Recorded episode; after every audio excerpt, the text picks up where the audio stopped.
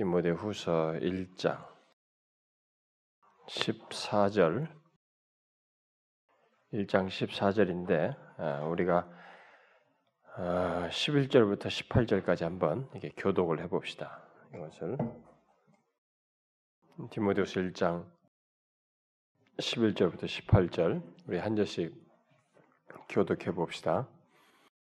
아, 내가 이 복음을 위하여 선포자와 사도와 교사로 세우심을 입었노라. 이로 말미암아 내가 또 이 고난을 받되 부끄러워하지 아니함은 내가 믿는 자를 내가 알고 또한 내가 의탁한 것을 그날까지 그가 능히 지키실 줄을 확신합니다. 너는 그리스도 예수 안에 있는 믿음과 사랑으로서 내게 들은 바 바른 말을 본받아 지키고 그 안에 거하시는 성령으로 말미암아 내게 부탁한 아름다운 것을 지키라. 아시아에 있는 모든 사람이 나를 버린 이 일을 네가 안하니 그 중에는 부, 어, 부겔로와 허메노게가도 있느니라. 원하건대 주께서 오네시모로의 집에 긍휼을 베푸시오. 그가 나를 그가 사슬에 매인 것을 부끄러워하지. 로마에 있을 때 나를 부지런히 찾아와 만났습니다. 원하는데 주께서 그로 하여금 그날의 주의 긍휼을 입게 하여 주. 또 그가 에베소서에서 많이 봉사한 것을 내가 아느니라. 14절에 우리 안에 거하시는 성령으로 말미암아 내게 부탁한 아름다운 것을 지키라. 내게 부탁한 아름다운 것을 지키라. 자, 이제 오늘부터 우리가 다시 어, 특별한 수입의 시, 말씀 어, 다시 시작하겠습니다.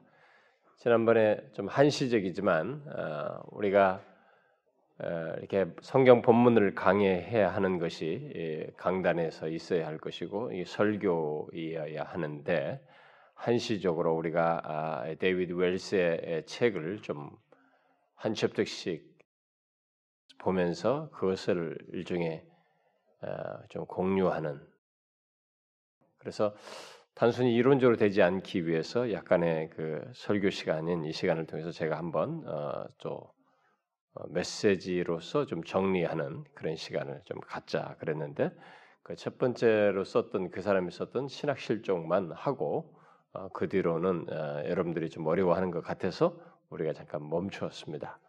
아, 그러나 이제 다시 아, 이어서 어, 오늘부터 어, 그 중에 제일 뒷부분에 있는 책 마지막 그 사람이 정리한 그 정도는 이제 좀 쉽게 했기 때문에 이것을 결국은 한번 정리를 하자 아, 했습니다. 그래서 그 중간에 못한 세 권에 대한 것을 상쇄하기 위해서 허락되면 우리가 내년에 이 교리반을 끝내면 교리반을 하게 되면 수요일 날, 아, 화요일 날 오전에 하고 또 아, 화요일 날 저녁에 하고 수요일 날 오전에 해야 되기 때문에 아마 제가 그 교리반을 인도하게 되면은 이 수요일 날 강단을 설 수가 없기 때문에 그럴 것 같으면 이제 교리반이 끝난 다음에 이어서 기독교 강요를 뭐 칼빈 탄생 500주년이라고 금년에 사람들이 시끄럽게 하는데 사실은 기독교의 진리를 이렇게 체계화한 종교학자로서는 최초의 어떤 대표적인 사람이라고 볼 수가 있겠죠.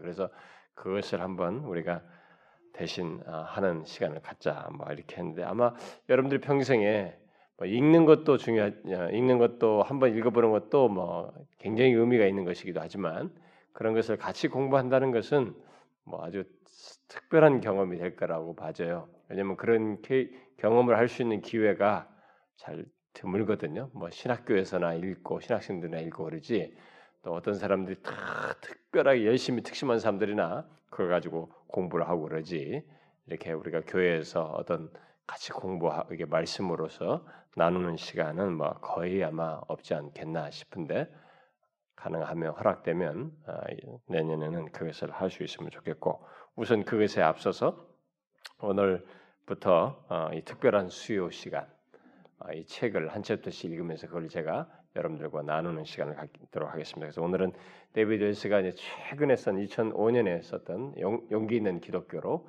앞에 썼던 네 권을 정리한 것인데 이것은 우리로 하여금 시대를 분별하게 하는 아주 중요한 내용이어서 꼭 한번 우리가 아는 것이 필요로 하다라고 해서 이 시간 살피려고 합니다. 자, 근데 그것에 앞서서 저는 먼저 이런 내용들을 조망해 볼 수 있는 게 말씀을 한 군데 좀 보고 싶은데 그게 바로 오늘 읽은 아, 디모데후서 1장 어, 14절에서 사도 바울이 이 디모데에게 아, 내게 부탁한 아름다운 것을 지키라라고 아, 명령한 내용입니다. 이 바울은 어, 여기 앞에 지금 읽은 우리가 어, 디모데 전서 1장 11절 18절에서 복음에 대한 어, 어떤 그 디모데의 디모데가 이 복음에 대해서 가져야 할 어떤 의무를 좀 말을 하고 있죠. 그것은 바로 우리들의 의무이기도 합니다. 복음에 대한 우리들의 의무예요. 그래서 먼저 11절에서 아, 복음을 전파해야 된다. 네, 복음을 전파해야 할 의무를 아, 우리들이 가지고 있다라는 것을 말하고 또 12절 상반절에서는 복음을 위해서 고난 받아야 할 의무가 우리들에게 있다는 것입니다. 그러니까 예수 믿는 사람들이면 누구나 다 복음을 전파해야 되기도 하지만은 또 복음을 인하여서 그들이 우리들이 고난을 피할 수가 없다. 고난을 받아야 할 의무가 있다라는 것. 그리고 12절 하반절에서부터 뭐 14절까지 해당되지만 또 18절까지 내용도 추가적으로 거기에 관련된 사람들을 예를 들어서 말하고 있는데 이것은 복음을 어, 지켜야 할 의무가 있다라는 것입니다. 우리는 복음을 전파하기도 해야 되지만 또 복음으로 인해서 우리가 고난도 받기도 하지만은 또 복음을 지켜야 할 의무를 가지고 있다라는 것입니다. 바울은 복음을 지켜야 할 의무를 말하는 중에 이제 본문 이 14절에서 우리 안에 거하시는 성령으로 말미암아 내게 부탁한 아름다운 것을 지키라라고 이렇게 말하고 있습니다. 여기서 지키라 아, 지키라고 한 내게 부탁한 아름다운 것 이라고 묘사한 이것은 뭐 앞에서 말한 내용으로 말하면 복음이죠. 내게 부탁한 아름다운 것은 복음이에요. 그리고 결국 사도들이 가르친 내용들입니다. 여기 내게 부탁한 아름다운 것을 어떤 한 영어 번역 성경에서는 내게 맡긴 진리라고 이렇게 번역을 했고 또 다른 영어 번역에서는 너의 책임으로 맡긴 보물 이렇게 번역했어요. 그렇게 복음이라고 하는 것은 지키도록 교회에 우리들에게 맡겨진 진리이면서 아름답고 고귀한 보물과도 같은 것이다라고 말을 하고 있는 것입니다. 이 복음이라는 것이 이 진리라는 것이 그런 성격이에요. 너무나 아름답고 고귀한 반드시 지켜야만 하는 그 신자들에게 모두가 지켜야 할 의무를 그, 그런 진리에 대한 의무를 가지고 있다. 라고 말하는 것입니다. 그래서 이 보물을 보물을 우리 주님께서는 바울에게 맡기신 거죠. 사도들에게 맡기셨습니다. 또 사도 바울과 사도들은 특별히 바울은 그것을 이제 디모데에게 맡기고 있는 것입니다. 또 디모데는 또 신실한 사람들에게 맡겼죠. 그 신실한 사람들은 그 뒷사람들에게 맡기고 그래서 우리에게까지 온 것입니다. 그래서 우리들 또한 이 맡겨진 복음, 누구든지 복음을 들음으로써 예수 그리스도를 믿게 됐는데 그래서 복음을 들은 그들은 자기들에게 맡겨진 이 진리 복음을 지켜야 할 의무를 가지고 있다는 것입니다. 그리스도로부터 받아 사도들이 고난 받으면서 전해 주었고 가르친 복음, 전수된 이 복음을 우리는 또한 똑같이 지켜야 된다는 것입니다. 오늘날 우리는 이 말이 이제 그 시대 속에서 무슨 말이었을까라고 생각했던 것을 절실하게 느낄 수 있는 환경과 경험을 하고 있습니다. 오늘 이 시대는 진짜 복음을 전하는 것도 굉장히 중요한데 이제 지켜야 하는 그런 필요를 절실하게 가지고 있습니다. 이제 어떤 면에서 그런지를 우리가 이제 이 책을 통해서 더 정확하게 보게 될 텐데 그 지켜야 할 진리요 복음이 바로 오늘날 교회 안에서 왜곡되고 있기 때문에 그렇죠. 가볍게 여겨지고 있기 때문에 그렇습니다. 사람들이 다 흔하게 알고 있을 것 같은 이 복음을 무시하고 헌시짝처럼 버리고 아주 가볍게 여기고 있기 때문에 그렇습니다. 그래서 지켜야 할 진리의 복음이 변질되어서 다양하게 가르쳐지고 있고 그에 따라서 교회들까지 이제는 이 지켜질 복음을 안 지키고 왜곡되고 다양한 식으로 자기들 방식으로 진리를 사용함으로 인해서 교회들이 자연스럽게 이렇게 나누게 되는 현상이 있게 됐다는 것입니다. 실제로 우리들이 보고 경험하는 것이에요. 여러분들은 이런 것들을 뭐 그냥 세상 현상이야 오늘날 교회가 말세야 교회들이 엉망이야 이렇게 말하고 지나가기만 하지 이것의 실상이 어떤지에 대해서는 제대로 생각지도 아니하고 또 거기에 대해서 자기들이 져야 할 의무도 있다는 것 이것은 생각지 아니하고 말만 비판만 척척척 하고 지나가는 오늘날 현실이 있는데 그렇지 않다는 것입니다. 오늘 본문에 말한 것처럼 우리가 거기에 지켜야 할 의무가 있어요. 우리 각자가 거기 그런 의무를 가지고 있습니다. 그래서 우리가 살필 이 용기 있는 기독교 어, 데이비드 웰스가 말하는 이 책에서 그 첫 chapter에서 그 데이비드 웰스는 바로 그런 사실을 밝혀주고 있죠. 소위 이 복음주의 교회들이 이렇게 진리를 지켜야 할 진리를 이렇게 잘 지키지 못하고 변질되는 것을 따라서 움직임으로 인해서 결국은 복음주의라고 하는 큰 제국이라고 말하는데 복음주의 제국 또는 진영이라고 하는데 복음주의라고 하는 이 그룹이 결국 한세 개의 진영으로 나뉘게 됐다 이렇게 진단을 하고 있습니다. 그리고 그 원인은 결국 진리에 대한 다른 태도 때문에 생긴 것이다라고 말을 하고 있습니다. 우리는 이것이 정말 무엇인지 이 말이 도대체 얼마나 우리 현실의 사실인지를 좀 알 필요가 있어요. 알아야만이 오늘 이런 말씀들을 우리가 따를 수가 있기 때문에 그렇습니다. 아, 그래서 우리가 같은 개신교 안에 있으면서 개신교인들임에도 불구하고 사도들과 종교학자들이 가르치고 고수한 진리를 따라서 사는다는 것이 좀처럼 어려운 시대, 어? 사도들과 종교학자들이 가르쳤던 진리를 따라 사는 것이 힘든 시대를 우리가 살고 있다는 것입니다. 그야말로 그러기 위해서는 이 사람이 말한 것처럼 용기를 필요로 하는 시대에 우리가 살고 있다는 거예요. 그래서 그런 사실을 이 데비드 웰스는 첫 챕터 첫 문장으로서 밝혀주고 있잖아요. 여러분들도 읽어온 사람들은 다 읽어봤겠습니다만 이렇게 말하죠. 개신교인으로 서명하는 데는 아무 용기가 필요 없다. 내가 개신교인이라고 서명하는 데는 용기가 필요 없어요. 아니 서양에서 이미 그렇게 서약한 인구가 수백만에 달하지 않는가? 그들은 아무런 위험에도 처하지 않았다. 그러나 역사적 개신교의 진리에 따라 사는 것은 전혀 다른 문제다. 그렇게 살려면 용기가 필요한 시대다. 그냥 내가 개신교 신자다 이렇게 말하는 데는 하나도 용기가 필요 없어요. 너무 흔해 빠졌어요 이제는 서구 사회나 이런 데서는. 근데 거기서 이 사도들과 종교학자들이 가르쳤던 그 진리를 따라서 사는 역사적인 신자로서 그리스도인으로서 개신교 진리 역사적인 개신교 진리를 따라서 산다고 하면은 이제 이것은 용기를 필요로 한다는 것입니다. 그렇게 예수를 믿겠다고 한다면 똑같이 예수를 믿는 사람들 사이에서도 색안경을 끼고 보고 뭔가 좀 지나친 것 같고 극단적인 것 같고 그래서 유별스럽게 보는 이런 시대가 되어버렸다라는 얘기를 하고 있습니다. 여러분 실제로 그렇지 않아요? 아, 어떻게 해서 복음주의가 그러면 이런 현실로 바뀌게 됐을까?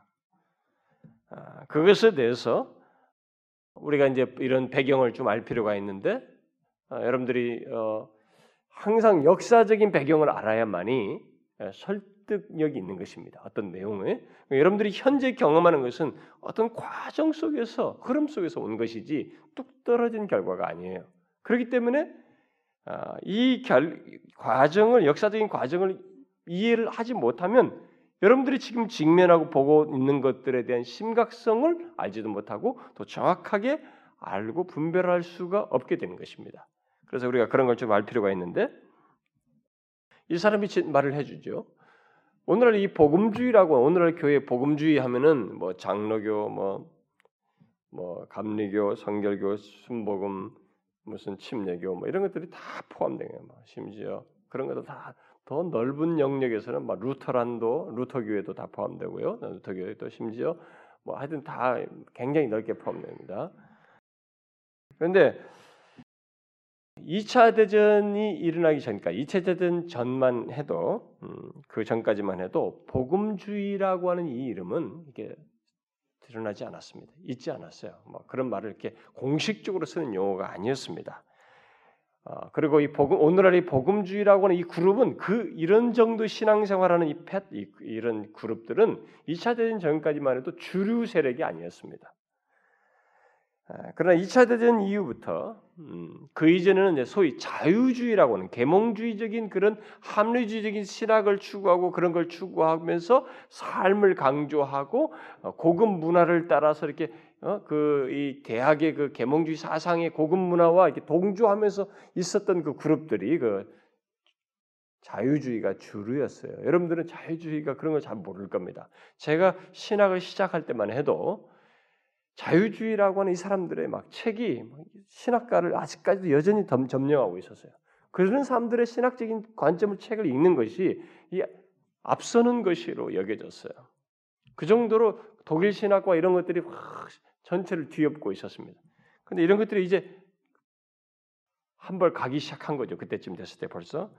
근데 그게 이제 어떻게 해서 등장했느냐? 바로 2차 대전 이후부터 복음주의라고 하는 것이 이렇게 하나의 큰 그룹으로 이렇게 급상정하기 급성장하기 시작해서 지금처럼 아까 말한 것처럼 물론 여러 교단들이 다 복음주의라는 이름 안에서 굉장히 커졌습니다. 복음주의 이름 안에서 아주 큰 그룹으로 형성되게 됐어요. 그리고 어, 이들이 이 복음주의가 뭐 거의 뭐 정치에까지 영향력을 미칠 정도로 다수가 되고 다양한 어, 활동들을 하고 있습니다. 그런데 이 복음주의 교회가 그렇게 몇십 년 만에 급성장해서 어쩌면 이렇게 음, 정점에 이른 예, 이르렀다고 할 때에 웰스는 어, 말하죠. 서로 색깔이 달리하는 새 진영으로 이렇게 나뉘게 되었다. 그리고 거기에 따라서 수많은 작은 진영들도 이렇게 파생적으로 나뉘고 있다. 이렇게 말을 합니다. 그러면 오늘날 복음주의 세계를 그렇게 분열시키고 이렇게 나누게 했던 요인은 무엇이었을까? 왜 오늘날 이 복음주의가 이렇게 뭐 교단으로 나누는 게 아니에요. 지금 여기서는요. 뭐 감리교나 장로교 그게 아니에요. 장로교라 할지라도 그 안에 사실상 이런 세계 그룹 형태로 나뉘고 있다는 것입니다. 그래서 여기서 지금 세계 그룹으로 복음주의가 나뉘었다고 할 때 교단을 말하는 게 아니고 칼라야. 장로교이면서도 이 세 그룹이 존재하고 어? 다른 데서도 다 이 세 그룹이 존재할 수 있을 정도로 결국 전체 이 복음주는 큰 그룹의 칼라가 이런 식으로 세 개의 그룹으로 나뉘고 있다라고 말하고 있습니다. 그러면 그게 나누게 한 요인이 무엇일까? 옛날에는 교회를 교회가 이렇게 칼라를 달리할 때에 칼라를 달려서 나눌 때그 나뉘는 그 기준점이 뭐였냐면 옛날에는 교리였습니다. 음? 그래서 어, 교회를 옛날에 기독교 안에서도 보면은 이게 음? 장로교 성경에 뭐 이게 장로의 시스템 같은 거 성경에 나오는 장로 그런 시스템을 따라서 장로교를 표방하느냐 아니면은 또 또 성경에서 어떤 다른 것을 강조하면서 회중교회를 표방하느냐 따라서 이렇게 사람들이 나뉘고 교회론에 따라서 장로교, 회중교회 이런 것들이 나뉘고 또 종말론에 따라서 사람들이 이렇게 견해를 달리하게. 전천년설이냐, 뭐 후천년설이냐, 무천년주의자나 이렇게 나뉘고 또 구원론에 따라서 칼빈주의자냐, 알미니안주의자나. 어? 그래서 전적으로 하나님의 주권에 의해서 구원을 받는다는 것을 믿는 사람들이냐, 아니면 하나님이 하시지만 그래도 우리가 여기서 우리가 이게 해야 되는 거예요. 인간의 어떤 부분을 구원의 한 부분으로 두는 이런 사람들이냐 이렇게 구원을 따라서 나뉘고 또 은사를 중시하는 은사주의자냐 비은사주의자냐 뭐 이런 것에 따라서 사람들이 나뉘 이렇게 교리에 의해서 사람들을 나누는 이 명칭들이 형성되어 있었습니다. 그러나 지금은 그런 교리적인 내용은 별로 중요하지 않게 됐다는 것입니다. 설사 개인적으로는 나, 적으로는 나름대로 믿는 교리는 있을 수 있지만은 교회적으로는 이제는 교리를 중요시 여기지 않는 그런 시대가 되었다라는 것입니다. 그러면 무엇이 복음주의를 그럼 나누었다? 교리가 아니면 오늘날의 교회를 이 세 그룹은 나눴다 하는데 그 세 그룹은 나누게 된 그 요인이 뭐란 말이냐? 웰스는 바로 약 한 2, 30년 전, 2, 30년부터 2, 30년 전부터 복음주의자들이 문화의 문화에 대해서 눈을 새롭게 뜨면서 문화를 열심히 추종하고 따름으로써 이 복음주의가 이렇게 세 개의 진영으로 나뉘게 됐다 말하고 있습니다. 이 진단은 굉장히 우리에게 설득력 있는 것입니다. 잘 이해하시면 진짜로 맞습니다. 물론 복음주의자들이 문화에 관심을 갖고 따르려고 하는 것은 이 사람이 말할 때 문화에 대한 바른 이해를 가지고 말하는 것이 아니에요. 우리는 문화에 대해서도 바른 이해를 가지고 그 문화의 그 기저에 뭐가 있느냐, 그 문화가 문화가 추구하는 가치관이 무엇이냐 이런 것들을 바른 이해와 연구를 하면서 한다면 문제가 덜할 수도 있는데 그게 아니고 문화에 관심을 갖고 따른다는 것은 현대 이 문화 속에서 있는 최신 유행과 경향을 따른다는 것이 바로 그런 그런 쪽으로 교회들이 관심을 갖기 시작했다는 것입니다. 다시 말해서 현대 문화가 어떻게 사람들의 가치관을 형성하고 인생의 의미를 야기시키는가에 대해서는 관심이 없고 그저 실용주의적인 안목에서 문화의 흐름을 타서 그저 성공하려고 하는 이 유행을 따라서 유행의 보조를 맞춰야만이 뭔가 좋은 결과가 있을 것이라는 이런 방식으로 교회가 발전하면서 교회가 나뉘게 됐다는 것입니다. 그래서 이제는 오스 기네스라는 사람의 말대로 교회를 오직 성경 위에 세울 것인가 아니면 오직 문화 위에 세울 것인가 하는 이 질문이 야기되고 있다. 이제는 오늘 그런 현상이 되버려요. 그래서 교회들이 처음부터 저 같은 사람들이 개척을 시작했잖아요. 개척 시작할 때 저는 진짜 하나님의 진리 위해서 교회가 세워진다. 이런 확고한 믿음을 가지고 시작했어요. 뭐 저같이 그렇게 생각하는 가 있는가 하면 처음부터 출발할 때부터 이 주변을 조사해 가지고 이 문화에 어떻게 여기를 잘 따라서 이 시대 추세에 맞춰 가지고 해야 이 뭔가 교회가 좀 되지 않겠느냐라고 하면서 문화 위에 세우려고 하는 이 추세 이 두 가지가 이제 오늘의 현상 속에서 나타나게 됐다. 문화가 이렇게 교회를 나누는 아주 중요한 요소가 돼버렸다. 여러분 실제로 그렇죠? 여러분들 이런 내용을 이제 잘 이해하면서 분별해야 됩니다. 예수는 나 혼자 교회 열심히 다다 혼자 열심히 기도하면 되는 것 같다고 그렇게 함으로써 신앙생활 되지가 않아요. 어? 하나님을 잘 믿고 하나님의 진리에 대한 풍성한 이해 속에서 양육돼야 될 뿐만 아니라 우리를 위협하는 우리의 신앙을 변질시키고 있는 사단의 역사가 있거든. 마귀의 괴계가 있고 마귀는 많은 것들을 활용합니다. 그 중에 하나가 문화이기도 포함돼요. 자크 엘리라는 사람이 말한 것처럼 이 문화를 가지고 우리를 속일 수 있다는 거죠. 사단은 마지막 마지막 시대는 그걸 가지고 우리를 움직인다는 거야. 근데 그런 게 있단 말이에요. 그러니까 사람들이 열심히 예수 믿지만 현대 문화에 일단 젖어 살면은 그 사람은 진실한 신자 되기가 어렵다는 것입니다. 아무리 자기가 교회를 열심히 다녀도 일단 현대 문화에 거침없이 따라가면서 거기에 유행을 따, 따르면서 살아가는 한 자신은 이미 그 현대 가치관과 이 포스트 모던적인 가치관들이 자기 흡수되어서 자기도 모르는 중에 권위를 우습게 여기고 포스트 모더니즘이 뭡니까? 권위에 대해서 반발하는 것입니다. 누군가 자신들에서 너무 이것 이것만 옳다, 이것만 진리야라고 이게 말하면 아, 독선적이다. 어, 뭔가 자기들로 하여금 권위를 나에게 이름을 시켜야지 교회가 권위를 가지고 있는 것처럼 마치 뭘 하는 것이 싫다라는 게 포스트 모더니즘 정신이란 말이에요. 그러니까 예수 믿는 사람들 오늘 사람들이 자기도 모르게 푸는 포스트 모더니즘 정신에 다 젖어가지고 와가지고 싫다는 거예요. 어? 교회 오면서 왜 그렇게 나한테 말하느냐? 내가 주인이지. 내가 결정권자다. 이렇게 신앙생활. 그러니까 현대 문화에 젖어 살면서 자기도 모르게 벌써 변질된 신자가 돼버린 것입니다. 자기는 하나도 그 분별하지 못하고 이렇게 살아가는 거예요. 그래서 우리는 이런 것을 알 필요가 있는 것입니다. 그래서 분별이라는 것이 굉장히 중요해요. 분별과 함께 바른 진리로 양육받는 것이 두 가지 축으로서 있어야만이 우리가 이 시대 속에서 바른 신앙을 가질 수 있다는 것입니다. 오늘날 이런 말씀 성경 오직 성경 위에 세워지는 교회와 어, 문화 위에 세워지는 교회로 정말 오늘날 우리 나뉘져 있는데 뭐 우리 교회 같이 뭐 오직 성경 말씀 위에서 교회를 세우고 강조하는 교회가 아, 있는가 하면 뭐 근데 의외로 상대적으로 적죠 숫자가. 그러나 대체적으로 요즘 대세는 문화의 흐름을 타고 이 포스트 모더니즘의 문화를 잘 이렇게 보조를 맞추어서 그 위에 교회를 세우고 또 그 위에서 성공하려고 하는 것이 오늘날의 대세이고 추세입니다. 자, 그러면 이런 추세 속에서 나뉜 복음주의의 새 진영이라는 건 그럼 도대체 뭐냐?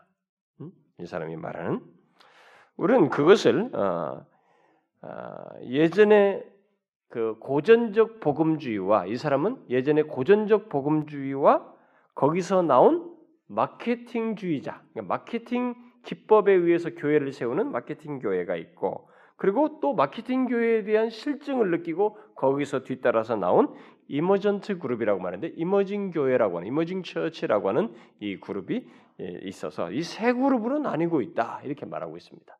자, 우리는 두 개 앞에 두 개는 우리 교회 우리나라 사람들에게 그래도 어느 정도 익숙해 있습니다. 이머징 교회에 대해서는 여러분들이 지식이 없을 수도 있고 아직 분별하지 못할 수 있는데 우리나라에는 지금 한 5, 6년 전부터 좀 빠르면 7, 8년 전부터 우리나라에서 한두 군데 지금 막 이렇게 생겨나고 있고 그걸 따라가는 이머징 처치들이 우리나라에서 지금 부상하고 있습니다. 그러니까 지금 젊은 사역자들은 이머징 처치를 추구하려고 하는 스타디 이제 그걸 배우려고 하는 현상이 지금 벌어지고 있습니다. 우리나라가 꼭 미국보다 한 10년, 20년 뒤져서 나타나는데 바로 이제 이 그래요. 그래서 우리가 이 지식을 먼저 알으면은 다음에 있을 것을 분별하는데 상당히 도움이 되지 않겠어요? 그런데 여기서 세 개 진영으로 나뉘었다고 하는 마케팅주의자나 이머징 처 이머징 이머전트들은 고전적 복음주의에서 계속 바뀌어서 나온 파생적인 것들이다라는 것을 알면 되겠습니다. 자, 자 여러분 우리 교회도 이제 여기서 어떤 진영에 속해 있는지 음? 또 여러분들 각자는 어떤 진영에 속해서 어떤 크리스찬으로서 신앙생활하고 있는지 이제 오늘 한번 생각해 보십시오. 그 대답이 무엇인지는 다 듣고 한번 생각을 해보면 좋겠습니다. 자, 먼저 이 세 개 진영 중에 오늘날 이제 복음주의 안에는 고전적 복음주의자들이 있다는 거죠. 고, 전적 복음주의 진영이 있다는 것입니다.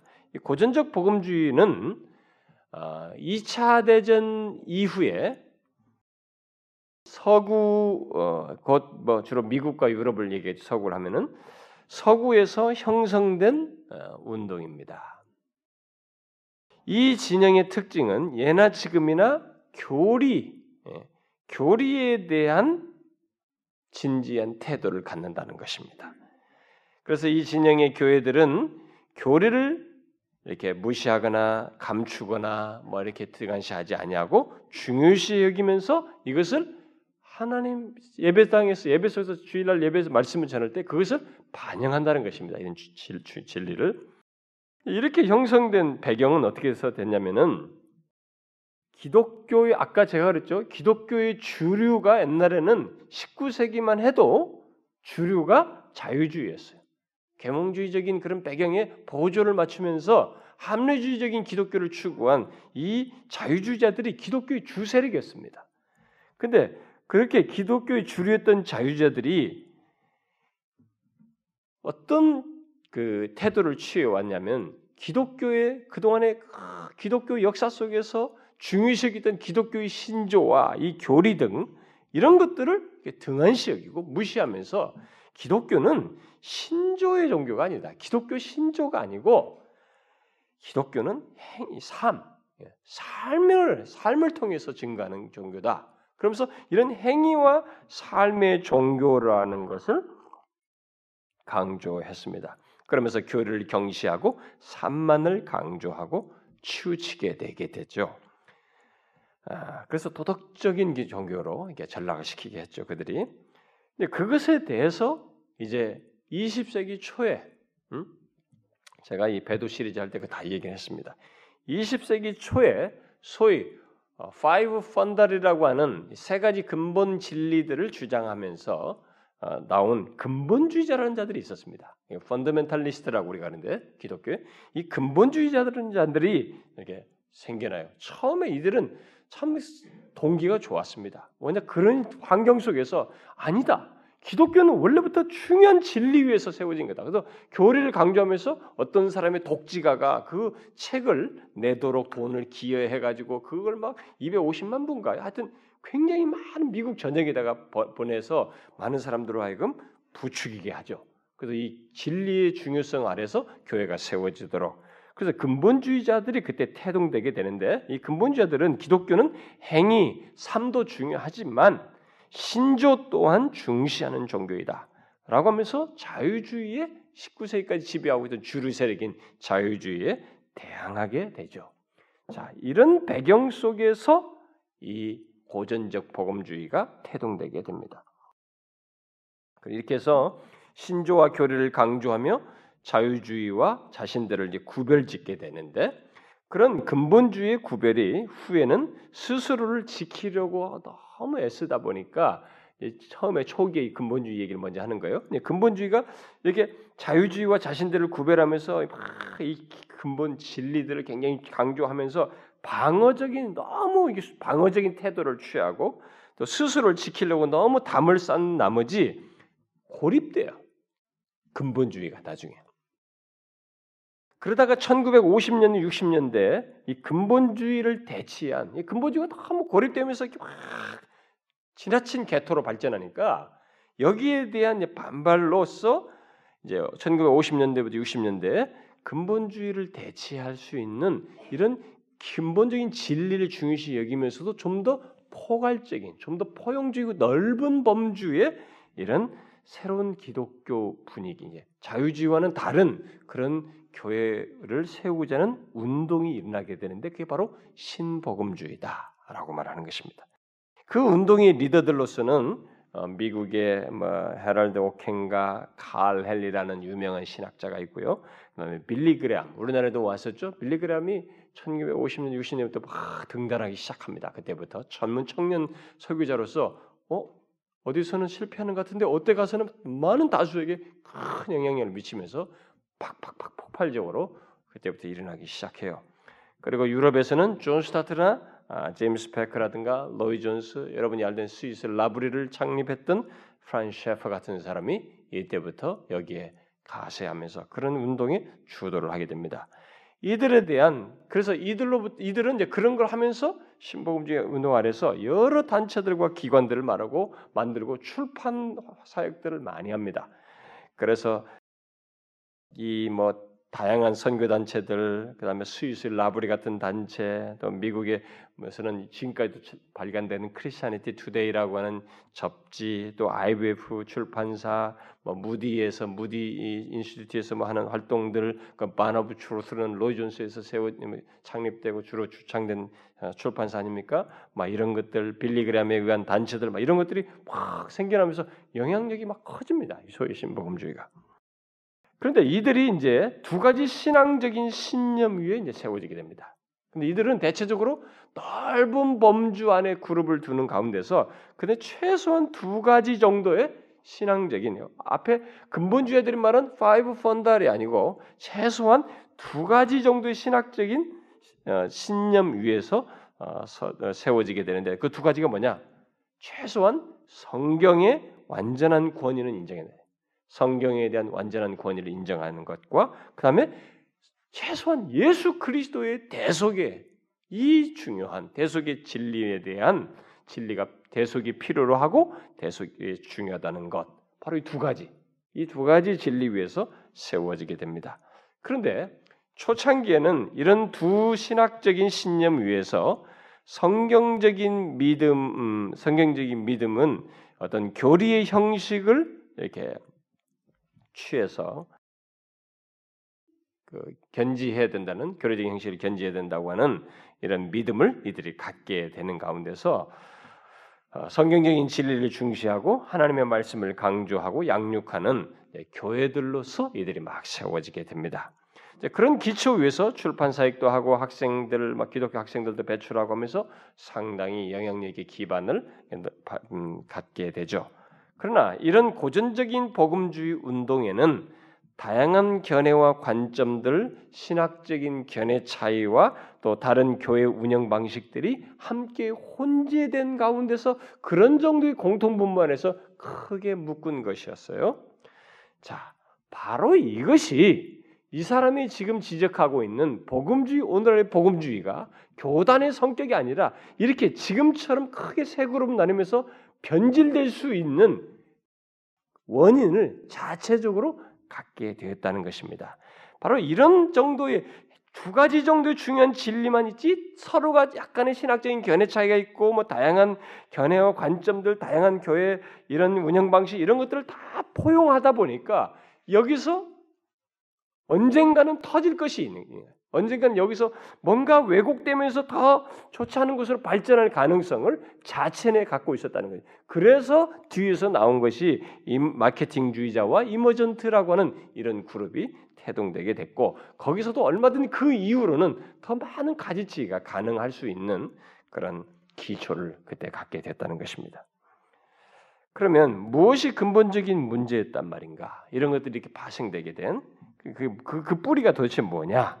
웰스는 두 가지를 말하고 있습니다. 두 가지 요인 때문에 아, 결국 이렇게 어, 파생된 일이 예, 생겼는데 첫 번째 요인으로서 말하고 있는 건 약점이라는 말로 썼는데 이 사람은 예, 그거는 그렇게 문제가 얘기될 수 있는 어떤 약점을 자체 내 갖고 있었다. 그럼 첫 번째 약점 어떤 그런 어, 요인이라는 게 그 뭐냐? 바로 교리가 그 두 가지조차도 이 두 가지조차의 교리조차도 점점 축소되어지고 쇠퇴하게 됨으로써 이렇게 교회가 나뉠 수 있고 복음주의 진영이 이렇게 변질될 수 있었다라는 것입니다. 그러니까 초기 복음주의 운동은 교리적인 면에서 본질적인 요소는 의견을 같이 하고 비본질적인 요소에 대해서는 다양성을 허용했어요. 음. 거기서 본질적인 요소라는 것은 아까 바로 두 가지 그거죠. 성경의 권위와 그리스도께서 십자가에서 이룬 대속의 필요성과 중요성인데 복음주의는 1950년대부터 70년대까지 이 두 가지 원리만 수용되는 한 다른 것들은 크게 문제시하지 않고 복음주의의 그 어, 믿음과 행습을 다 수용하면서 어, 묶어 있었습니다. 근데 이런 가운데서 서로가 가지고 있는 암묵적인 합의, 그 두 가지 중심만 확실히 붙들고 그것으로 인해서 서로를 이렇게 엮는 끈으로 갖고 있는 한 방언을 중시하든 교회가 어떤 정치 태도를 취하든 세례를 뭐 중, 받든 뭐 침례를 받든 아니면 유아세를 안 받겠다고 하든 또 전천년 세례든 무천 세례든 뭐 그런 것들은 크게 개념치 아니하고 이렇게 복음주의 진영 안에서 서로 이렇게 수용하게 됐다는 것입니다. 그런데 처음에는 이런 양태 속에서 그 두 가지 중, 중심 진리를 굉장히 중시 여기면서 다른 것들 자기들이 중시하는 이것도 나름대로 진지하게 추구했다는 거예요.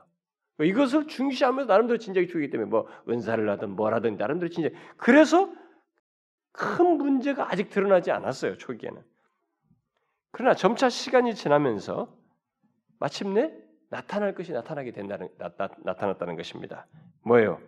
그 두 가지 중심, 곧 교리, 그 최소의 중심 진리, 이두 가지 진리를 그냥 최소화해서 그냥 최소로 남겨지게 되고 그 각자가 가지고 있었던 또 추가적으로 다양성 있게 다양하게 강조했던 그 주변부적인 그 신념들 그 다양성에 사람들이 더 마음을 쏟는 일이 있게 됐다는 것입니다.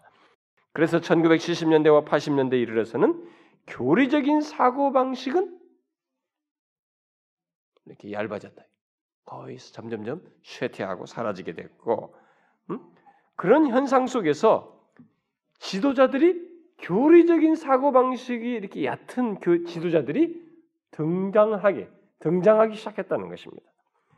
그러면서 그런 등장하게 된 사람들이 결국 뭐냐? 그 이전까지만 해도 목사는 하나님의 진리를 교리를 신학적으로 바르게 이해하고 충분히 남들은 못하더라도 목사만큼은 성경이 말하고 있는 신학이 무엇이며 교리가 무엇인지를 충분히 알고 말해줄 수 있는 이런 목사 신학자형이었었는데 이렇게 교리가 얇은 분위기 속에서 등장한 새로운 지도자들은 그런 것은 중요시 여기지 않고 뭐냐면 기업가형 어떻게 하면 교회를 이 환경과 잘 맞물려서 성공시킬까 하는 이런 CEO형의 지도자들이 그래서 조직적인 조직적인 이런 조직 건축가라고 말을 했는데 이런 CEO적인 이렇게 조직적인 조직력이 탁월하고 그런 것을 통해서 사역을 하려고 하는 이런 사람 대표들이 리더들이 등장하면서 바뀌게 됐다는 것입니다. 여러분 얼마나 정확한지 잘 보세요. 우리들에게 진짜 그러졌습니다. 오늘에 누가 바른 진리를 잘 전하는 사람을 좋아하지 않아요. 사람들은 교회를 확 아주 그런 걸 좋아합니다. 분위기에 확 띄워버리면 저는 목사잖아요, 여러분. 목사들 세계에서 하는 얘기 듣거든요. 그때는 이렇게 하면 안 돼. 그렇게 말하는 사람들이 있어요. 쉽게 얘기해요. 근데 여러분들이 굉장히 똑똑한 것 같아도 우리는 일단 이 강단은 이 자리는 제가 몇 번 얘기했습니다. 이 강단은 아무리 이단이 와서 서더라도 저 앉아 있는 우리로서는 일단 마음 자세가 다 받아야 된다고 하는 수동적으로 받, 다 받아야 된다고 하는 기본적인 전제 아래서 우리가 말씀을 듣기 때문에 이 자리가 무서운 자리예요. 근데 그런 마인드를 가지고 사역을 하고 사람들 하면 성도들이 똑똑할 것 같아도요. 인간적인 관계 속에서 좀 충족해주고 기분 좋게 하고 자신들 등을 긁어주면서 적당히 설교 성경을 사용만 해도 자신들에게 기분 좋고 만족이 되고 편안한 한 좋다고 여깁니다. 이런 CU형에 대해서 좋다고 여겨요. 분별을 자기들은 대단히 잘하는 것 같은데 아니에요, 여러분. 제가 볼 때는 아닌 사람들이 굉장히 많습니다. 이 사람이 지금 그걸 얘기하는 거예요. 그렇게 바뀌기 시작했다는 것입니다. 그게 먼저 미국에서 이 사람은 70년대, 80년대 일했다는데 우리나라는 10년 뒤쯤 바로 일하기 시작했어요. 그때부터. 그리고 지금 우리들이 그런 CEO형으로 미국에서 자라난 그 목회자들을 한국의 대형교회에서 다 갖다 영입해요. 대형교회를 잘 이렇게 해줄 수 있는 사람으로 딱 판단해가지고. 근데 아닌 게 아니라 그 사람들 그렇게 하거든요. 정말 CEO형으로 해요. 여러분들에게 제가 그런 얘기를 다 말할 수 없는 내막들을 저는 알고 있는데 말할 수 없어요. 근데 그 다수들이 그런 거 분별할 눈을 가지고 있지 않습니다. 왜냐하면 그 자체 안에서 충족되는 요소가 있기 때문에 그것으로 어느 정도를 만족하는 것입니다. 그래서 오늘날은 정말로 목사 신학자형의 교회 리더자보다 교회를 잘 운영하고 조직화하는 CO형 교회 리더들이 득세하고 추앙받고 있습니다. 그런데 그런 변화는 곧바로 교회의 방향과 예배의 변화를 가져온다는 것입니다. 교회 방향과 예배의 변화로 이어져서 나타나게 됐다는 것입니다.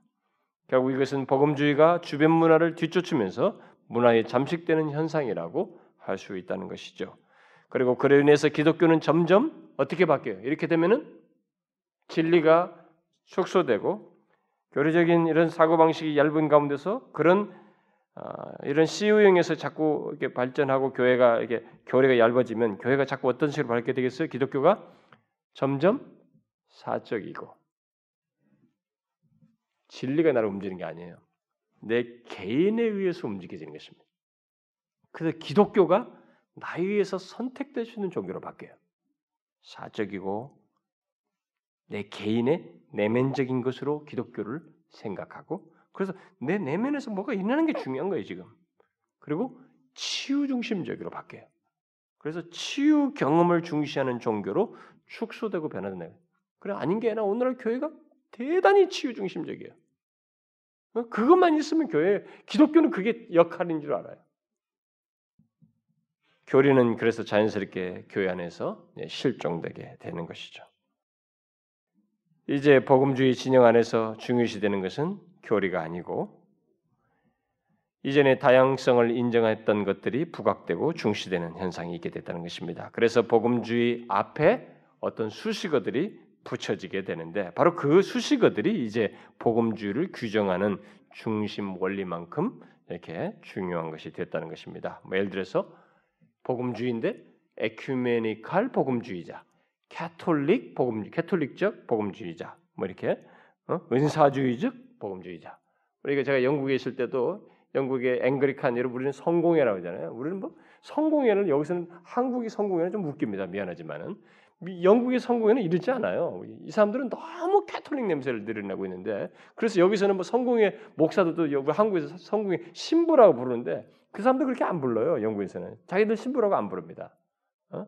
오히려 캐톨릭에 대한 반발에서 생겨난 게 성공회이기 때문에 자기들은 신부로 여기지 않아요. 단지 그들 그룹 안에 크게 세 개 그룹이 있어요. 하나는 High Church라고 합니다. 이 하이처치는 고교회라고 우리 일반적으로 번역할 수 있는데 이 사람들은 캐톨릭을 굉장히 선망하는 사람들이에요. 응? 그래서 옛날에 그 여기 사제가 Anglican 사제가 캐톨릭으로 이렇게 전향하는 영국의 그런 사례가 있기도 했는데 이 사람들이 하이처치 그룹이 일부 있습니다. 그러나 중간은 대부분이 에반젤리칼 성공이에요. 어? 여기에 대표 주자가 존 스타트 같은 사람입니다. 어? 그다음에 여기에 Pentecostal charismatic 이, 이 성공회가 있어요. 이 그룹도 굉장히 큽니다. 이 에반젤리칼과 함께 이렇게 커 있어요. 자신들이 그냥 목사라고 그래요. 뭐 신부라 이런 단어를 안 씁니다.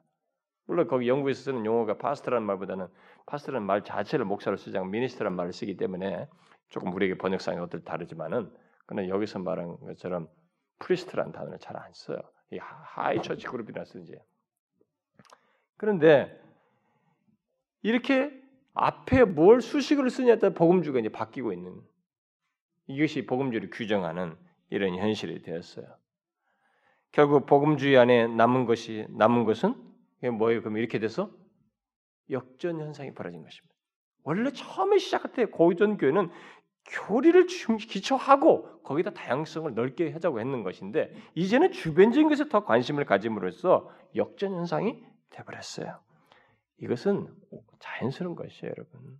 그래서 교회는 처음부터 확고해야 되는 것입니다. 어? 확고해야 되는 거예요. 뭐 이 자꾸 진리의 구멍 하나 열어놓으면은요, 이 진리를 누수하게 되면은 그 구멍이 댐처럼 커져 버려요. 결국 복음주의를 묶어주었던 끈인 중심 원리 곧 교리는 이제 달아 없어지게 되고 각자의 관심만 곧 주변적인 것들만 남고 중시되는 현상이 생기게 되었습니다. 자, 복음주의가 새 진영으로 나뉠 수 있었던 또 다른 이유 요인으로서 이 사람이 한 가지 더 덧붙이게 되는데 그건 뭐예요? 교리의 쇠퇴로 인해서 생긴 파생적인 것인데 그 중심 원리 또는 교리를 교회들이 선택적으로 여기면서 그것마저 선택하지 않기로 결정하는 교회들이 생겨나고 그러다가 결국은 그렇게 하니까 교회가 교회답지 않아서 교회가 사라지게 되는 교리를 아예 선택지 않고 이제 그것마저도 그래서 주변적인 것을 더 부각시켜서 자기들이 교회로서 유지를 하려고 하는데 교회가 교회답지 않으니까 이상스러운 현상이 생긴다. 아예 교회들이 살아 그 그런 걸 따르는 교회들이 점점점 사라지게 되는. 음? 그래서 결국 교회들이 사라진다는 것이 또 다른 요인으로서 언급을 하고 있습니다. 이것은 바로 1980년대부터 시우형 지도자들에서 생겨난 현상인데 이들은 과거로부터 내려오던 믿음의 전통이나 고유한 교회 건축 양식, 뭐 교리적인 언어, 전통 교회 예식 등을 구닥다리로 여기고 빨리 없애버리고 벗어치려. 우리가 여러분 우리나라의 뭐 새들백 교회 얘기 막 목사들이 안 얘기한 사람들이 없어요. 막 어, 뭐 릭 워렌 뭐 윌로 윌로우 크릭 처치의 뭐 성공 얘기 뭐 이런 거 다 거기 보면 새들백 릭 워렌 얘기거든. 교회 교회 냄새가 나면 안 된다네. 그래서 강당을 빌리고 의자를 이런 의자 긴 의자 다 없애버리고 이 강단도 그런 걸 다 없애버리고 십자가 이런 거 다 없애고 교회 같지 않은 것으로 해서 사람들로 하여금 이 뭔가 이 겨, 겹을 느끼는 것을 부담을 느끼는 거 다 없애서 들어오게 해야 된다. 응? 그래서 이전 것들을 다 없애버렸어요. 이들이. 그러나 그렇게 해서 생겨난 결과가 뭐냐? 교회에 관한 모든 권한을 이제 누구에게 넘기는 거예요? 이 벽 없이 들어오도록 한 이 선택권을 인생단위 고객이죠 일종의. 소비자. 고객에게 넘김으로써 사람들이 교회에 모이는 것도 그들의 결정에 따라서 하게 되고 어? 이렇게 넘겨줘 버리니까 이제 그런 것으로 이렇게 딱, 어, 이제는 교회를 가야 하나님의 말씀도 공동체 속에서 하나님의 임재 뭐 이런 걸 그래도 좀 힘든 것 같지만 그런 것을 배웠는데 이런 식으로 사람 의식을 전환을 하니까 사람들이 안 가도 되는 거예요. 오늘은 그냥 힘드니까 파자마 빠름으로 딱 앉아서 리모컨으로 예배 보고 거기서 사인 해가지고 체크 하나 수표 보내버리는 거죠. 이렇게 돼. 그렇게 하면서 어떻게 결국 지역 교회들이 사라지기 시작해요. 현재 우리 한국 교회 안에서는요 이런 현상이 잘 안 보이는 것처럼 보여요. 지역 교회가 사라지고 왜냐면 막 교회가 막 지역 교회 얘기만 아니라 막 어디서 막 세워지고 있기 때문에. 근데 우리가 이제 예, 우리는 헷갈리는 거예요.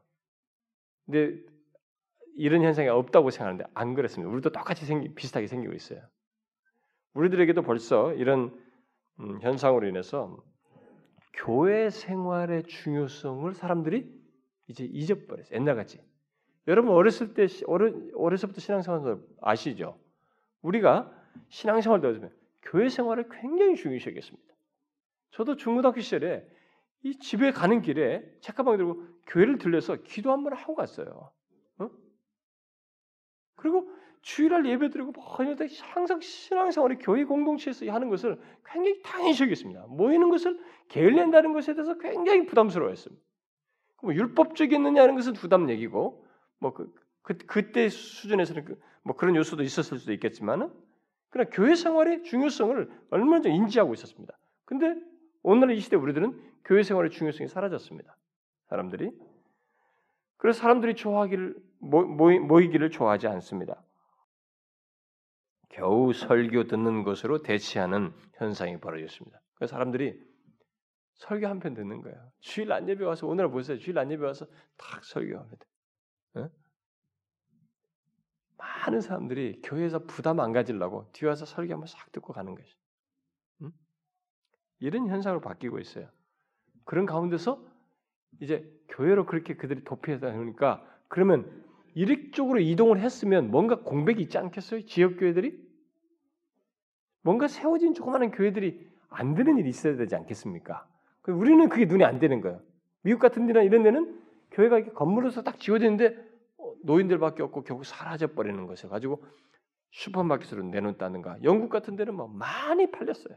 예배당이 무슨 뭐 진짜 뭐 무슬림 사람들의 모스크로도 바뀌고 슈퍼마켓에도 바뀌고 뭐 페인터들의 작업실로도 바뀌고 다 바뀌었어 많이 바뀌었어요. 그러니까 우리는 표시가 잘안 되는 우리 한국은 왜 그래요? 새로운 사람들이 등장하는 거야 계속 한 사람이 시도했는데 망하고 갔는데 새로운 젊은 시대가 들어와서 또 그걸 뒤에서 사가지고라든가 매입을 했었는데 어떻게 했는지 그걸 또 유지하고 또 1년 하다가 망하고 또 그 다음 선 들어오고 이렇게 하니까 우리가 그걸 모르고 있는 거예요. 에? 우리는 그 어떤 페르시처 지역 교회에서 건물을 가지고 있는 게 아니라 이런 상가 건물을 통해서 주로 조그마한 교회들이 있는데 이게 지금 사라져가고 있는데도 그런 현상이 계속 뒤에 있는 사람들이 아직까지 있기 때문에 우리는 이걸 간파를 못하는 거예요. 그런데 우리가 통계가 있잖아요. 서울에서 뭐 신도시 같으면 또 모르지만 서울 같은 데서 개척을 10개를 했다. 3년 이내에 8개에서 9개가 문 닫다잖아요. 자립을 못 한다는 거예요. 그 현상이 똑같이 벌어지고 있는 것입니다. 우리도. 그래서 교회가 사라져요. 이런 현상 속에서 어, 그 복음주의가 갖는 신앙에 대해서 웰스가 이런 말을 하죠. 음? 갈수록 복음주의 신앙은 과거와의 연계성에서 벗어나서 오로지 자기만을 생각하기에 이르렀으며 사업의 성공 말고는 다른 목표가 없게 되었다. 이와 같이 복음주의적 경험이 느슨해짐에 따라 복음주의는 갈수록 더 문화적 성향을 띠고 갈수록 더 속이 비고 갈수록 더 피상적이 되고 말았다. 그런데 흥미로운 사실은 이런 변화의 과정 속에서 가정교회라고 하는 것이 자꾸 생긴다는 것, 생겼다는 것입니다. 그래서 우리나라도 제가 그런 책도 하도 남들이 저보고 읽어보라고 그래가지고 너무 좋다고. 그래서 우리 뭐 어떤 친구 목사들 읽어보라고 해서 대학 동창들 목사들 읽어보라고 해서 읽어봤어요. 응? 근데 가정교회 우리 여러분 저 어, 성경에 보면 그런 근거 있잖아요. 브리스길라와 아글라가 가정에서 집을 오픈하고 사람들 가정에서 예배드리고 뭐 이런 거 있었잖아요. 근데 그것을 모델로 하는 것이에요. 그러면서 이 가정교회가 등장하는데 웰스가 얘기했잖아요. 이 가정교회 등장이 지금 바로 이런 배경 속에서 나왔다는 거예요. 그래서 부정적이다는 것입니다. 어? 부정적이다는 거예요. 나름대로 뭔가 충족하는 긍정적인 요소가 있다 손치더라도 일단 교회 개념들이 이런 배경 속에서 무너지는 가운데서 나온 것이라는 거죠. 어? 그래서 결국 복음주의가 가진 두 가지 약점 때문에 생겨난 것이다라는 거예요. 그래서 지난번에 우리 누구야 형제 아, 우리 목사님 있었던 민 목사님 나보고 자기는 가정교회를 하고 싶습니다. 그 이게 젊은 사역자들 추세예요. 우리가 이런 것들을 분별을 하지 못해서 그런 생각들이 이제 우리들에게 만연하고 있는 것입니다. 자, 그다음 그럼 두 번째 그룹으로 나뉘게 된 두 번째 복음주의에서 나뉜 두 번째 그룹은 뭐예요? 고전적 복음주의에서 교리를 중시 여기는 그런 고전적 복음주의에서 나뉘는 또 다른 두 번째 그룹은 마케팅 교회, 마케팅주의자, 마케팅 이론을 따른 교회입니다. 이들은 초기 복음, 고전적 복음주의자들의 애들이 마련한 어떤 배경과 업적 위에서 이들이 나왔다고 하죠. 그들의 시작은 1975년 빌 하이벨스의 윌로우 크릭에서 시작됐다라고 일반적으로 말합니다. 대표적으로. 그래서 마케팅주의자들은 윌로우 크릭 교회가 개척한 사역 방식을 쫓는 사람들이다라고 말하는 것입니다. 이들은 여론 조사를 굉장히 중요시 합니다. 그 여론이 뭐냐? 사람들이 요구하는 게 뭐냐? 원하는 릭 워런도 그죠. 주변 사람들이 다 탐방해서 그들이 요구하는 것을 다 적, 여론을 조사하고 나서 그걸 충족시키기 교회 시스템을 딱 바꿔가지고 그들에게 기호에 맞춰주는 식으로 교회를 해서 이렇게 커졌다. 그게 세들백 교회 이론에서 나온 얘기인데 바로 이들이 처음부터 그렇게 했습니다. 윌로 크릭에서 여론조사에서 동기를 음, 음, 부여받아 가지고 전략을 세워서 사역을 하는 것입니다.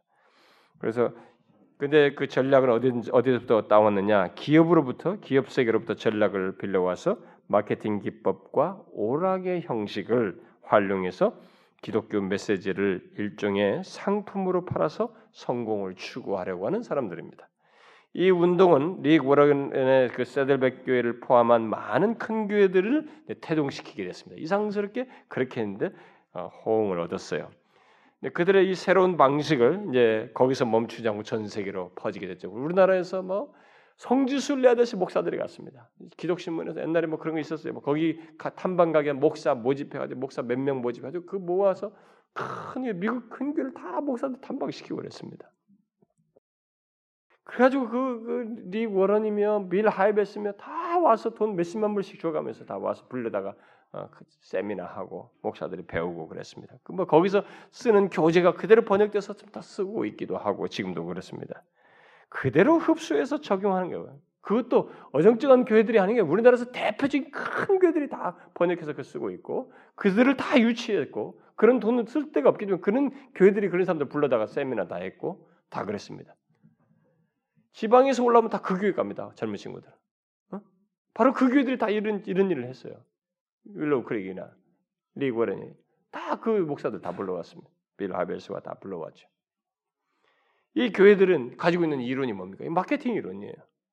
결국 고객이 좋아할 건 좋아할 만한 것들을 모두 교회 안에서 제공하자는 것이 그게 그렇게 애를 쓴 것입니다. 그리고 그들은 놀랍게도 사람을 모으는데 나름 성공합니다.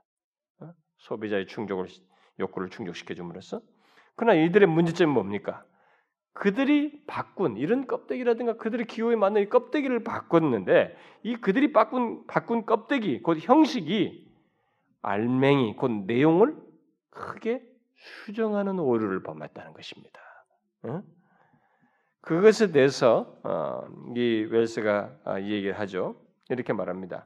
형식이 내용을 크게 수정한다는 점 이것이 언제나 이 운동의 문제점이다.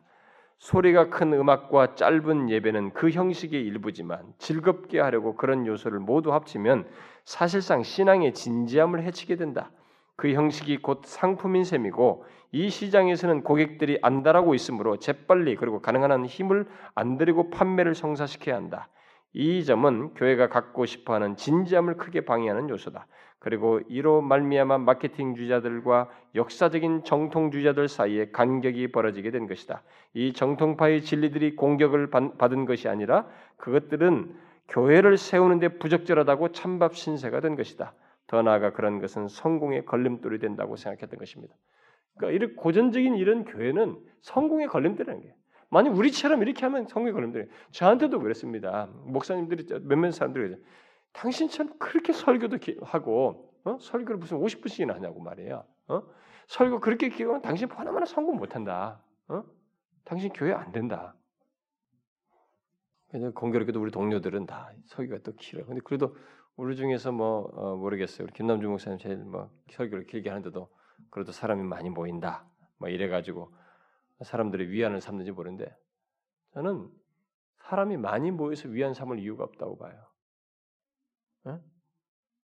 제가 지난번에 얘기했잖아요. 하나님 어, 배도설교면서 제가 얘기 분명히 했습니다. 사역의 성공 여부는 꼭 사람이 많은 것으로 결정되지 않아요. 사업의 성공 여부는 하나님의 판단 기준으로 보면 진리를 전했느냐 하는 거예요. 처음부터 끝까지 진리를 전했느냐가 성공을 말해주는 것입니다. 그 사람이 사람들이 다 자기를 등졌다 할지라도 끝까지 진리를 전한 사람이면 그는 사역에 성공한 것이에요. 물론 거기에 대한 결과는 하나님께서 전혀 없게 하진 않아요. 자라나게 하시는 분은 하나님이시거든요. 응? 근데 우리들의 사고 방식이 다 그래요. 큰 교회는 옳다예요. 크면 옳고 바르다는 생각이에요. 누구 어디 있어 성경에? 그게 성경 어디 있냔 말이에요. 우리들이 다 철저할 정도로 이 마케팅 이론에 다 젖어 있어가지고 실용주의 젖어 있어가지고 다 그렇게 생각해요. 성도고 목사고 다 그렇게 생각합니다. 그래가지고 개척기 하면 우습게 알아요. 제가 여러분들 얘기했잖아요. 우리 도곡동에서 개척할 때 지하에 있을 때 그 근처에 큰 교회 목사님 성도들이 왔습니다. 그 강남의 큰 교회 주로 성도들이 권사님들 뭐 이런 사람들 와, 우리를 한수하를 아, 고생이 많은 이런 지하에서 언제 이렇게 크려고 막 어? 그러면서 우리를 막 동정했어요. 자기는 큰 교회 있으면 자기가 무슨 큰 무슨 특별한 거예요? 진정한 신자입니까? 천국 간 티켓을 확보했어요? 우리들이 큰 착각들 하는 거예요.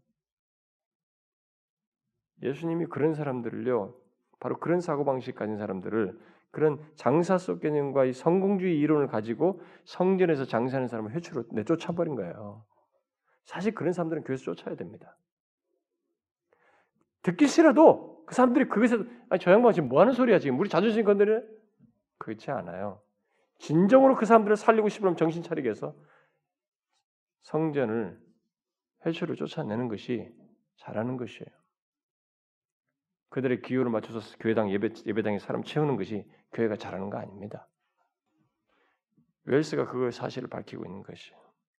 그런데 흥미로운 사실은 이런 마케팅 이론의 접근 방식과 교회 모습에 대해서 사람들이 시간이 지나자 1975년부터 성공 사례가 등장하면서 쭉 그 해서 그 뒤따른 사람들이 많은 성공 사례가 등장하고 지금 한 세대가 제 1975년이면 2005년이면 30년 한 세대 지났네요. 이 한 세대도 지났는 한 세대도 다 지나기 전에 바로 이런 접근 방식과 교회에 대해서 사람들이 식상하기 시작했다는 것입니다. 야, 재미난 현상입니다. 여러분 유행에서 제일 무서운 건 뭐예요? 유행이 다 가지고 사람을 다 뒤덮었을 때 그렇게 사람들이 다 따르고 있던 유행을 새로운 유행이 나오면서 이걸 함불 간 것을 취급하는 거 아닙니까? 그게 가장 무서운 심판이잖아요, 여러분. 새로운 유행이 앞에 유행을 탁 없애버리는 것이 제일 이 앞 유행을 따른 사람들은 제일 무서운 거 아닙니까, 사실? 그런 현상이 벌어지겠다는 것입니다. 벌어지게 되었다는 거예요. 우리나라도요 조금씩 그런 기운이 나타나고 있습니다. 10년, 15년 뒤쯤에는 더 선명하게 드러나겠습니다만은 그런 현상이 나타나고 있어요. 유행은 지나면 찬밥 신세 되는 것이 보통인데 마케팅 교회도 그런 신세가 지금 되고 있다는 것입니다. 그래서 우리나라도 경배와 찬양 옛날에는 막 어디 한다면 막 다 모이잖아요. 잠실에도 모이 다 모이죠. 이제는 안 모여요. 그 경배 찬양의 붐도 바뀌고 있지 않습니까? 이게 마케팅 교회가 가지고 있는 한계예요. 그렇지만 오늘날 교회는 고전적인 복음주의 교회 진리를 중시하는 그런 것을 여전히 그래도 킵하고 있는 교회가 있는가 하면 마케팅 교회를 따르는 교회들이 큰 그룹이 있습니다. 어느 교단에 있는 상관없이 장로교든 어디든 간에 이 그룹이 있습니다. 그런데 또 다른 그룹이 하나 있다는 것입니다. 복음주의 안에. 그게 뭐예요? 이머전트 그룹이라고 하는데 이것은 마케팅주의 교회가 함물 간 것으로 취급당하는 가운데서 나온 그룹이라는 것입니다. 그걸 소위 이머징 처치, 이머전트 그룹이라고 하는데 이 이머전트 그룹은 1990년대 과거 전통적인 복음주의자들보다 넓은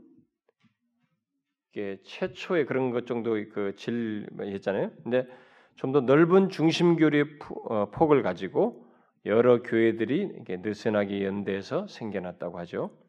이들은 대화를 강조합니다. 그들은 권력과 권력 구조, 곧 누가 누구를 지배하는 것, 통제하는 것을 싫어합니다. 그 교회 안에서도 그래서 누군가에게 특별하게 이렇게 강력한 리더십으로 등장하는 걸 싫어합니다. 그들은 그저 서로를 설득하는 이런 행동도 잘 하지 않으려고 하고 단지 서로 이 얘기를 나눌 뿐이에요. 서로 이 얘기를 하는 대화를 해서 서로 간의 공통적인 얘기, 공감대 이 얘기를 많이 나누는 가운데서 각자가 느끼고 깨닫고 어느 정도 공유하는 것들을 따르는 이런 분위기 이것을 굉장히 중요시 여깁니다. 그들은 종종 자신들이 찬성하는 것보다도 반대하는 것에 더 선명합니다. 특히 이들은 마케팅 운동을 반대하는데 그 이유는 마케팅 교회들이 너무 크지 않습니까? 너무 엄청나게 큰데 큰 교회 내에서 나라는 개인들이 너무 무시당하는 거야. 나의 개인적인 인, 인격적인 관계를 거기서 경험하지 못하고 또 그러다 보니까 너무 공허하고 그리고 자기를 너무 소비자 소비주의적인 그런 현대성에 예, 굴복하는 그런 모습들을 목격함으로써 이들이 이 이걸 싫어하게 됩니다. 그래서 그들은 그런 모습은 깊이도 없고 신비도 없는 얄팍한 기독교를 남을 뿐이라고 비판을 합니다. 그래서 마케팅 교회는 신비감이 없다는 거야. 어, 뭔가 이게 하, 교회의 어떤 신비감 이런 것이 있었는데 그 깊이도 없고 그래가지고 이들이 이제 거기서 반발로서 나오게 되죠. 소위 스스로 포스트 모더니즘을 잘 추종하는 포스트 모던적인 예, 그런 취향을 갖게 됩니다. 그래서 이들 스스로를 후기 복음주의라고 하는데 그 포스트 모더니즘, 포스트 모더니즘이 제가 뭐라고 그랬어요 옛날에요. 예? 이 포스트 모더니즘은 모든 걸 상대적이고 그게 다 유, 다원적인 거 유용한단 말이에요. 수용한단 말입니다. 그리고 포스트 모더니즘이 뭐냐면 종교성이 짙단 말이에요. 그래서 이들의 특징이 뭐냐? 열린 자세예요. 열린 자세로 동방 종교라든가 카톨릭 같은 다른 전통들에서 다 열려 있습니다. 그래서 뭔가 신비감을 가지려고 가톨릭적인 분위기로 싹 바꾸는 거야. 촛불도 켜고, 어? 막 그 예배당에서 뭐 촛불 싹 가지고 분위기가 막 동방종교, 동방종교 이런 거죠. 그런 거 있습니다. 그런 분위기를 가요. 그렇게 해서 그들은 조금 변화를 다시 이, 이, 이 마케팅에 대한 반발 수도 낳게 되는데 결국 그들은 결국 뭡니까? 이들도 똑같이 교리에 대해서는 더 최소화하게 됩니다. 예, 교리를 아주 최소화하는 그런 모습을 갖게 됩니다. 아, 그래서 이들에 대해서 어, 웰스가 어, 덧붙인 내용이 있죠. 음, 이모전트는 어, 바로 이런 사람들이다. 한때 복음주자들이 했던 것처럼 똑같은 진리 아래서 함께 일하는 것보다 서로 서로 네트워킹하는 일에 또 구원을 개인적으로 체험하는 것보다 공동체적으로 대화를 하면서 체험하는 일에 또 훗날 영원한 세계에서 고난받는 것보다 지금 이 땅에서 고난당하는 일에 대해 더 많이 생각하는 사람들. 그들은 포스트 모더니티를 비판하는 데는 큰 관심이 없다. 또 기독교 신앙으로 인해 마땅히 자신의 문화적 세계에서 거리를 두지 두기보다는 그저 고통받는 동료 인간들과 함께 모이는 일에 더 열심히 있다. 사회적인 병폐들로 인해 사회를 기꺼이 비판할지는 모르나 동성애와 같은 사적인 행위에 대해서는 판단을 유보한다. 이로부터 복음주의적 신앙과 행습에 대해 과거와는 다른 태도를 보이는 입장이 나온다. 하지만 우리는 이와 똑같은 태도를 이미 예전에 개신교 자유주의에서 목격한 바 있다. 그래서 Emergent 그룹들이 옛날에 파이브 펀달을 세우면서 근본주의자들이 복음주의자들이 원조인 그들이 공격했던 그 자유주의로 다시 회귀하는 이상한 현상이 벌어지게 된다는 것입니다. 결국 이 모든 것이 내게는 일종의 상쇄하기처럼 보인다라고 말합니다. 그러니까 뭔가 구멍을 이렇게 메꾸는 것으로밖에 안 보인다는 거예요. 이 사람의 판단입니다. 그래서 상쇄하기는 환경을 의식하는 사람들이 행하는 것이다. 그들은 탄소 배출에 대해 무척 우려한다. 그런데 어떻게 제트 연료를 사용해서 분사 작용을 일으켜 많은 탄소를 배출하는 비행기를 타고 휴가를 갈 수 있을까? 답은 간단하다.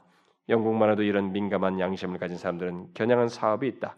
그들에게는 티켓을 사면 그들이 당신을 위해 나무 한 그루를 심어줄 것이다. 이것이 상식이다. 그러니까 정말로 모순된 일을 하고 있다는 것입니다. 그래서 진리의 상실을 상쇄하기 위해서 갈수록 더 모험적인 예배를 실시하고 신비감을 되찾는 시도를 하는 것 같다. 그러니까 진리를 상실했으니까 막 그걸 상실하려고 뭔가 더 예배를 어떻게 바꿔보려고 하면서 막 촛불 켜고 신비감을 조작하는 이런 연주를 자꾸 한다는 것입니다. 하지만 이런 유의 상쇄하기는 착각에 불과한다는 것이 내 견해다.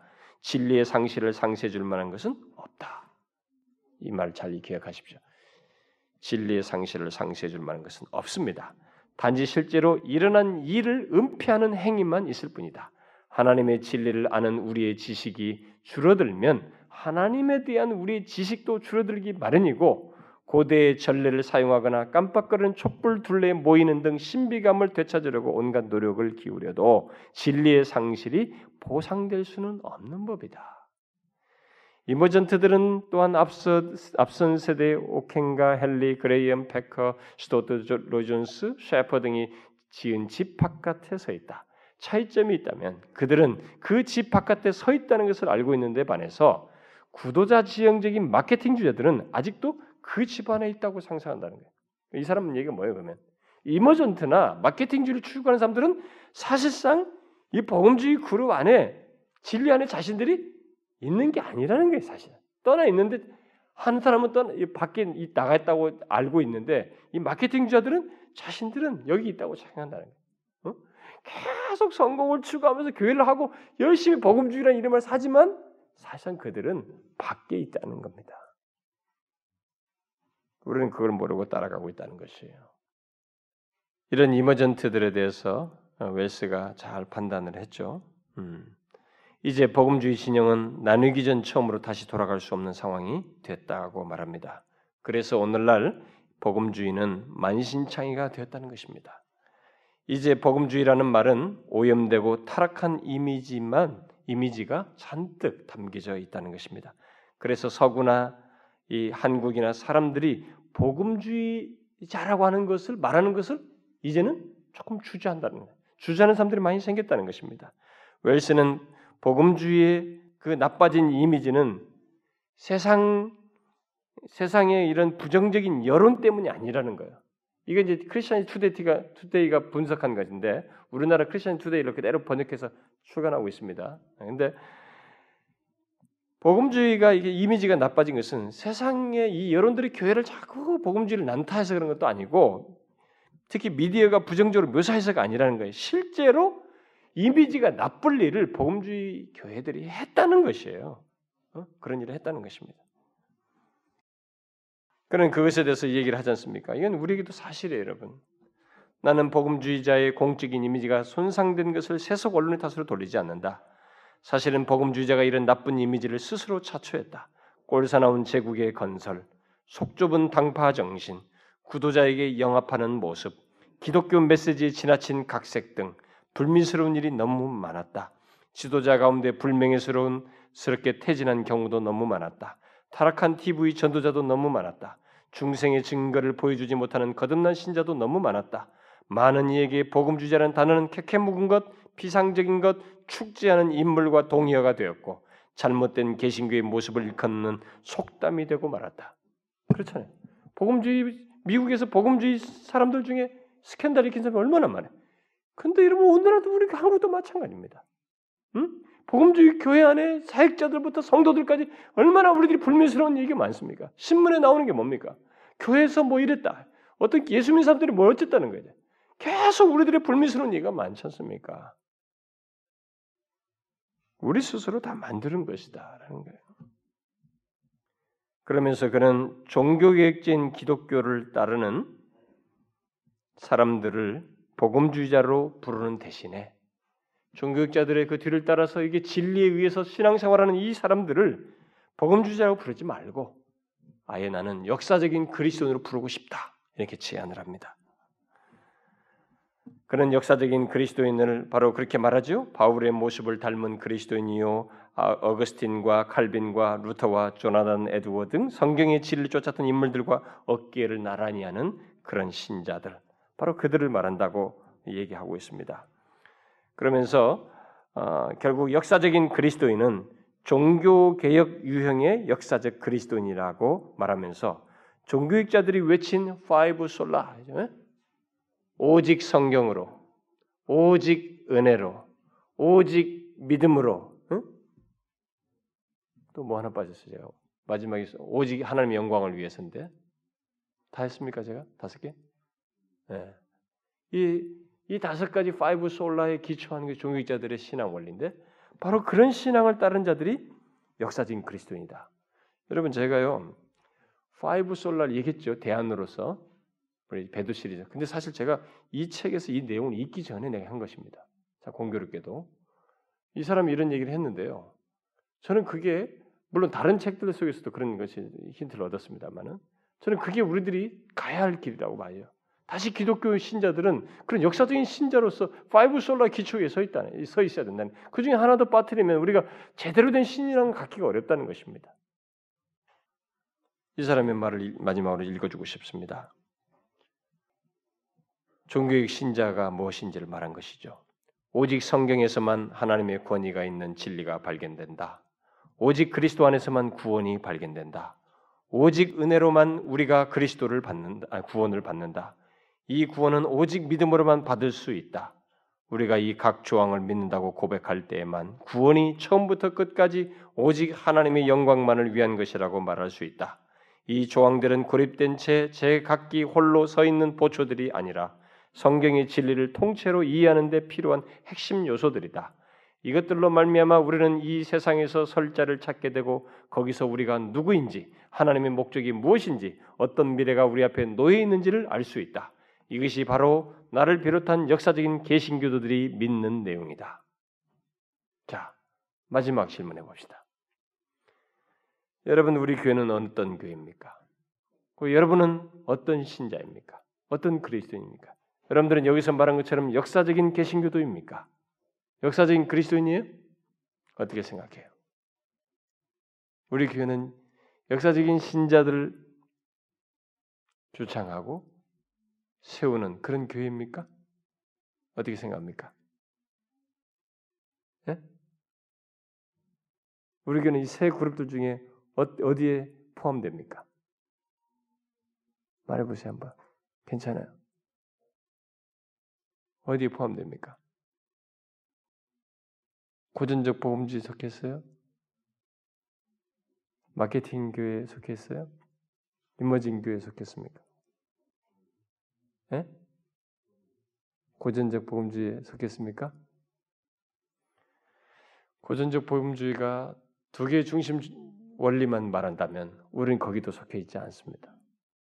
그러나 우리는 대체적으로 거기와 같은 교리를 중시한다는 면에서 그 그런 그룹에 속했다고 볼 수 있어요. 그러나 저는 더 여기서 이 사람이 말한 것처럼 종교육자들, 사도들의 가르침과 종교적 전통에 있어서 그야말로 저는 옛날에 정통주의란 말을 아주 혐오했습니다. 왜냐하면 정통 정통하면서 아주 위선적인 것이 너무 많은 것을 보았기 때문에 아주 신학생 시절부터 그런 것에 혐오감을 느꼈어요. 그러나 제대로 아는 것이면 우리가 그런 잘못된 편견 때문에 옳은 것을 반발을 가질 필요는 없습니다. 그러나 우리가 제대로 신앙을 추구한다면 사도들과 종교자들이 가졌던 그 정통적인 신앙 위에 서서 우리가 이 사람이 말한 역사적인 개신교도로서 신자로서 우리가 이 세대를 사는 것이 바른 길을 가는 것이고 정말 복을 누리는 것이죠. 예? 아, 예수 10년, 20년 동안 헛다리만 다 짚다가 이런 데 오면은 이걸 깨닫게 되면 여러분 달라요. 많이 다릅니다. 교만하지만 않고 겸손히 더 믿음의 선배들 따라서 가기만 원한다면 이 진리 안에서 주는 부유함과 자유함은 말할 수 없습니다. 그리고 안정감과 이런 확신이 주는 기쁨은 말할 수 없어요. 여러분, 우리가 바로 이런 이 세대를 분별하고 정말 복음을 지키라. 너에게 부탁하는 아름다운 것을 지키라. 사도들이 지켰고 이 종교학자들이 지켰던 그 길을 우리도 똑같이 가면서 신앙생활을 하자는 것이죠. 우리 모두 그러길 바래요. 기도합시다. 하나님 아버지 감사합니다. 우리가 아는 것보다도 이 복음주의 교회들의 실상은 이단도 아니고 똑같이 하나님을 열심히 믿고 교리를 중요시 여긴다고 했던 이 복음주의 교회 안에서조차도 이렇게 나뉘고 만신창이가 되는 현실을 가지고 있습니다. 그래서 하나님의 중심된 진리들을 최소화하는 이런 안타까운 현실이 있게 됐는데 주님이 우리가 이런 세대를 분별하고 그 가운데서 교만하지 않는 가운데서 하나님의 이런 복된 진리, 교리를 중시 여기며 사도들이 가르쳤고 종교학자들이 뒤쫓았던 그런 진리 위에 경고히 서는 저희들 되게 하여 주옵소서. 그래서 앞서간 믿음의 선배들이 뒤를 따라서 역사적인 신자로서 그런 크리스천으로서 우리가 우리의 삶을 살게 하시고 주님이 부르실 때까지 변절하지 않고 그런 것에 미혹당하지 않고 끝까지 신앙을 견지하는 저희들 되게 하시고 몸된 교회 되게 하여 주옵소서. 예수 그리스도의 이름으로 기도하옵나이다. 아멘.